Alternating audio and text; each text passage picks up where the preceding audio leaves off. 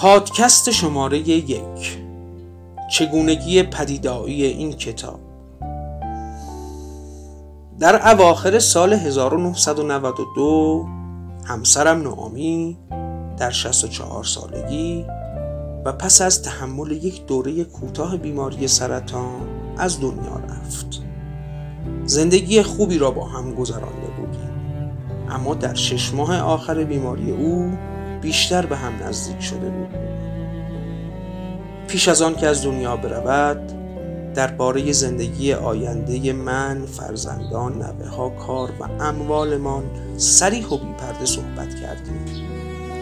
من اکنون به وعده هایم عمل می کنم من و نعامی درباره زندگی شخصی من نیز گفتگو کرد به نظر نعامی که من را بهتر از هر کس دیگری می شناخت پس از او به شریک زندگی جدیدی نیاز داشتم.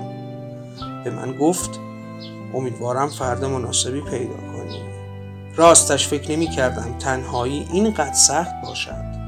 اما او درست می گفت پس از سالها زندگی مشترک حالا بدون او به آدمی تنها و غمگین بدل شده بودم. جستجوی عشق در سنی که بسیاری از مشکلات رایج عاشقی در برابرت نیست مزایای زیادی دارد. اما پیدا کردن فردی مناسب کار ساده ای نبود.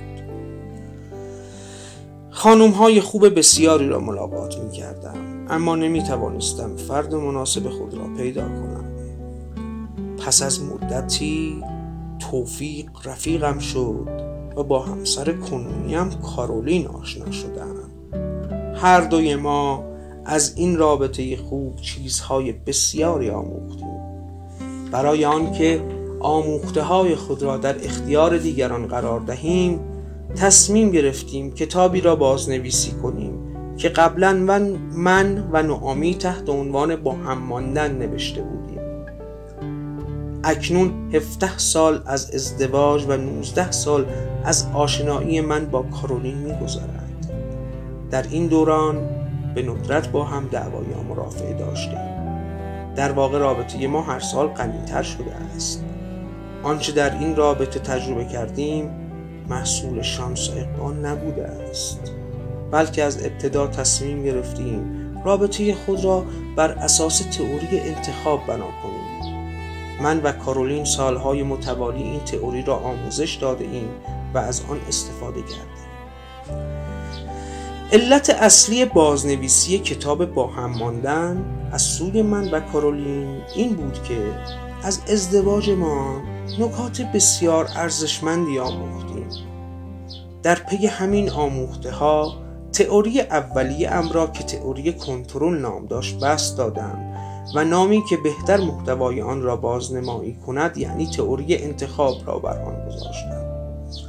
باور بنیادین تئوری انتخاب این است که ما تمامی رفتارهایمان را انتخاب می‌کنیم و اینکه انگیزه و محرک اصلی تمام رفتارهای ما از درونمان نشأت می‌گیرد.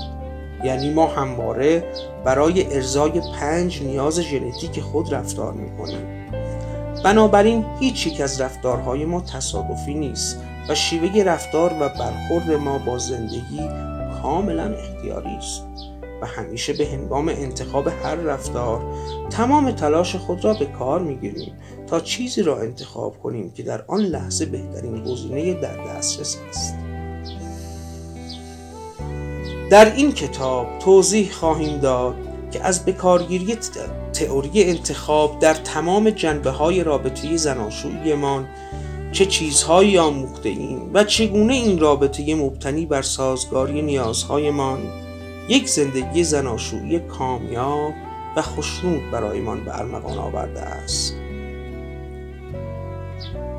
برای آنکه نشان دهیم آنچه انجام داده ایم در مورد تمام زوجهای سازگاری که در زمان ازدواج به هم مهر میبرزیده اند نیز قابل تعمیم است. دلایل زیادی ارائه خواهیم کرد آنچه رابطه زناشویی را تخریب می کند نه ناهمخانی است و نه نبودن مهر و محبت. بلکه رفتارهای مخربی است که زن و شوهر معمولا پس از ازدواج نسبت به یکدیگر به کار می‌گیرند. اگر فقط یک بار یکی از این رفتارهای تخریبگر رابطه را انتخاب کنیم پس از آن نیز این انتخاب تداوم پیدا می کند و به همین منوال پس از مدتی هر دو نفر احساس ناخشنودی و فلاکت می کند عنوان فری این کتاب را حل معمای ازدواج با تئوری انتخاب گذاشتیم زیرا برای بسیاری از افراد علت کاهش شور و شوق اولیه آنها به یکدیگر پس از ازدواج همانند یک راز قبارا آلود است.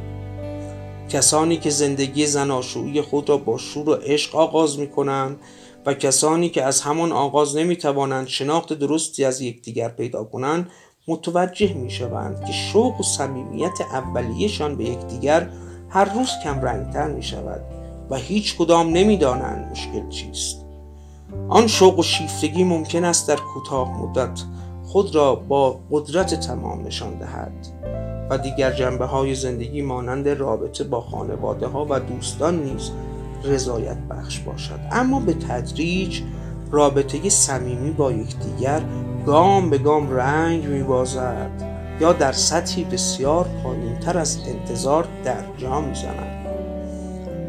با گذشت زمان زندگی مشترک بسیاری از زوجها به طلاق کشیده می شود بیشتر زوجها به زندگی زناشویی راکت و ملالاور ادامه می دهند و بسیاری از آنها برای تحمل این زندگی ناخشنود به راهکارهای مقابله منفی مثل مشروب مواد مخدر پرخوری یا رابطه نامشروع پناه می‌برند.